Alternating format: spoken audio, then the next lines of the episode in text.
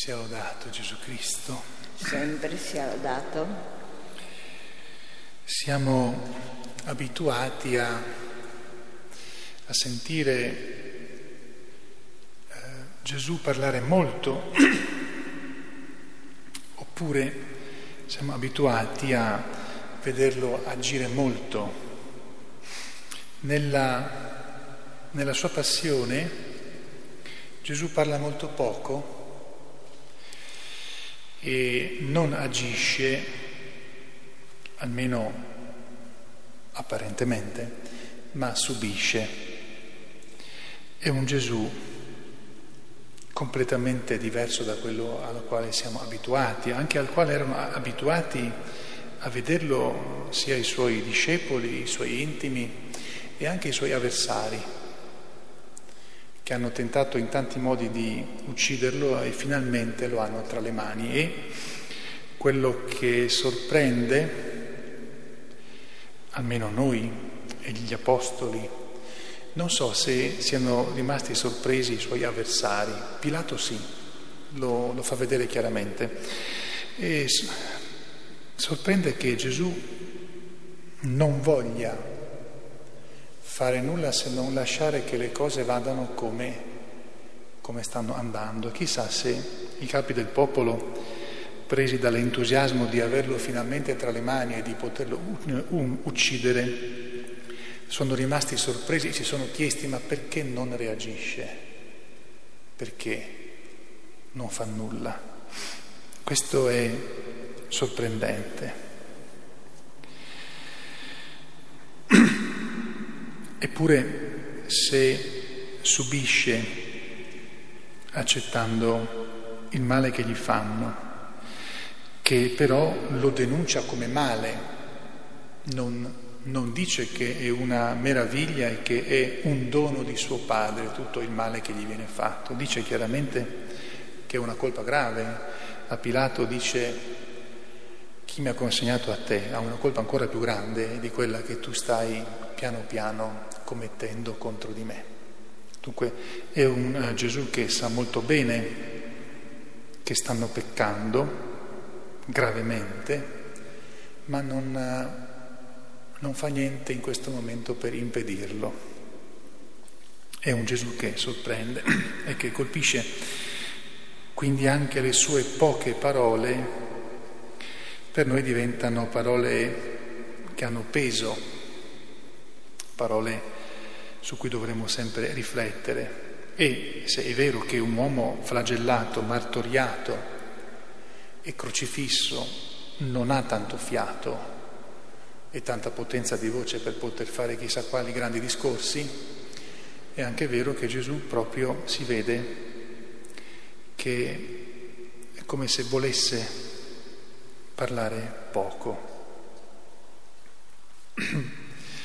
C'è un altro aspetto su cui potremmo soffermarci tra gli altri, che, che ci riporta purtroppo alle tragedie che si stanno compiendo nel nostro mondo, sotto i nostri occhi, nella Europa, nella nostra Europa, nell'Europa orientale, ma ci sono tragedie per esempio nel Myanmar, nella stessa Nigeria, in tanti altri luoghi con una, come dire, cosa paradossale, che una tragedia copre le notizie dell'altra.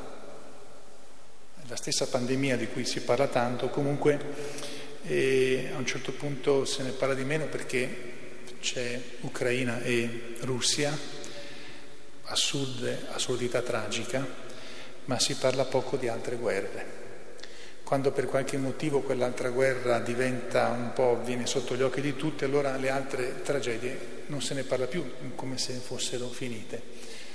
Sono cose strane che caratterizzano il nostro modo umano di rapportarci con le tragedie. E per noi comunque rimane davvero difficile almeno per me, accettare che Gesù non faccia niente e sappiamo che potrebbe fare, ma non fa niente, subisce, pur condannando la gravità di quello che gli fanno. Sì, è vero che lui sa che questa crudeltà termina e che poi lui, risorgendo da morte, non solo sconfiggerà la morte e sconfigge Satana lì proprio dove Satana pensava di vincere, ma il fatto che Gesù sappia questo non ha tolto assolutamente la sua atroce sofferenza. E credo che dovremmo entrare nel mistero del Getsemani perché quando Gesù dice Giovanni non lo riporta, ma parla del calice, però Giovanni non riporta quel momento eh, stravolgente che vissero gli, i tre apostoli vedendolo, così trasformato nella, nella sofferenza, non, non, ci riporta Giovanni che Gesù disse più volte, Padre, no, questo, questo no, questo calice no, a meno che non sia necessario. E di quale calice parlasse, cioè di quale sorte? E sì, noi abbiamo in mente subito tutte le sue sofferenze, la sua morte violenta, eh, crudele. I mistici ci hanno dato delle indicazioni che vanno un po' oltre, come se non fosse la morte che veramente gli faceva paura, ma c'era qualcosa d'altro. E la stessa scrittura, gli stessi Vangeli, ma la lettera agli ebrei ci fa capire che c'è qualcosa in quel Getsemani che è profondo, una sorta di abisso, per cui Gesù non dice al Padre no, non voglio morire, dice qualcosa d'altro, anche se poi come, come uomo dice se però questa è l'unica strada. Cosa c'era in quel padre no? Questo calice no. Appunto i, i mistici ci parlano di una sorta di eh, visione in cui Gesù vede la, diciamo, la inutilità per qualcuno della sua passione. Quelle persone che non ne vogliono sapere, né ora né mai. Una sorta di vittoria di Satana. Questo, su questo i mistici si soffermano. Noi siamo comunque colpiti perché questo Gesù in questo momento della sua vita, che non vuole reagire, che non vuole imporsi, che subisce soltanto, dice addirittura al Padre no, questo no, tuttavia accettiamolo. Quello che qui Gesù dice ci, ci riporta a quella che, che, la, che è la nostra storia. Perché, guardandoci attorno, se siamo obiettivi, tante volte vediamo che la vittoria di Gesù sulla morte la si vede, vediamo gli effetti della sua risurrezione. Tante altre volte è come se fossimo ancora in quel venerdì santo, in quel Getsemani, in quella, in, in quella flagellazione, in quella crocifissione, in quella morte, in quella sepoltura, come se fossimo ancora immersi in un lungo venerdì santo che sembra quasi non finire mai. E noi che non siamo Gesù e che non siamo neanche Maria Santissima, siamo sconcertati, siamo come in preda alla, alla, alla confusione, allo smarrimento. Perfino Gesù viene ucciso.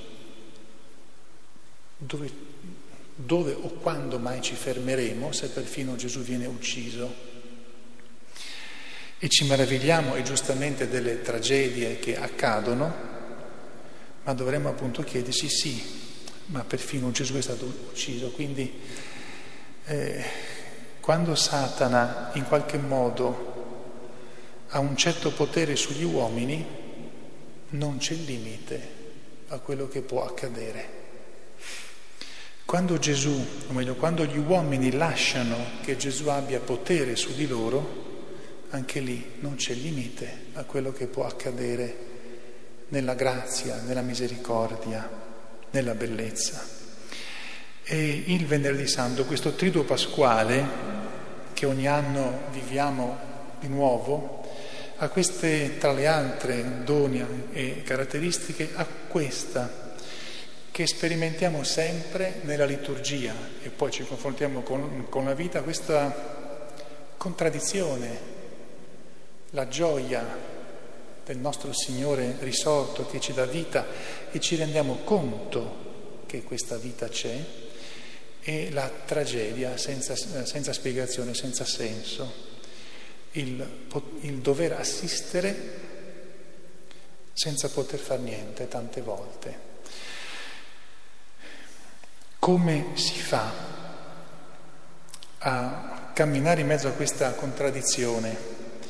Come abbiamo fatto finora sempre, attaccati a quella che è la fede e da un punto di vista così molto filiale come il bambino che si fida del papà e della mamma, avere presente quello che Gesù disse poco prima di morire e poi siglò per dire tutto adesso è stato compiuto. Quando dice a Giovanni, o meglio che è importante che lo dica a Maria, questo è tuo figlio, e la madre per un figlio fa tutto, no? Non, lo lascia mai perdere. Poi al giovane Giovanni, al ragazzo, diciamo così, dice questa è tua madre. E in questo binario stranissimo fatto di risurrezione e di tragedia, di questa, questa confusione che tante volte ci mette davvero in grave difficoltà, noi abbiamo la persona con la quale dobbiamo camminare in questo binario che è Maria Santissima, perché lei ha vissuto questa tragedia di Gesù nel suo intimo come nessun altro, ma al tempo stesso ha sempre avuto dinanzi a sé la vittoria di Dio, senza mai perdere per un attimo la fiducia, la speranza, la fede. Mano nella mano con lei sapremo scoprire, vedere la risurrezione presente nella nostra vita, nel mondo, ma sapremo camminare, nonostante tutto, nella sofferenza, sicuri e fermi verso la meta e sapremo anche invocare la misericordia di Dio su tutte quelle contraddizioni e quei disastri che l'uomo sa compiere quando si mette in modo consapevole o inconsapevole nelle mani di Satana, perché qui Gesù tutto quello che subisce lo subisce perché gli uomini si sono messi nelle mani di Satana, si sono messi al suo servizio. Sia lodato Gesù Cristo. Sempre sia lodato.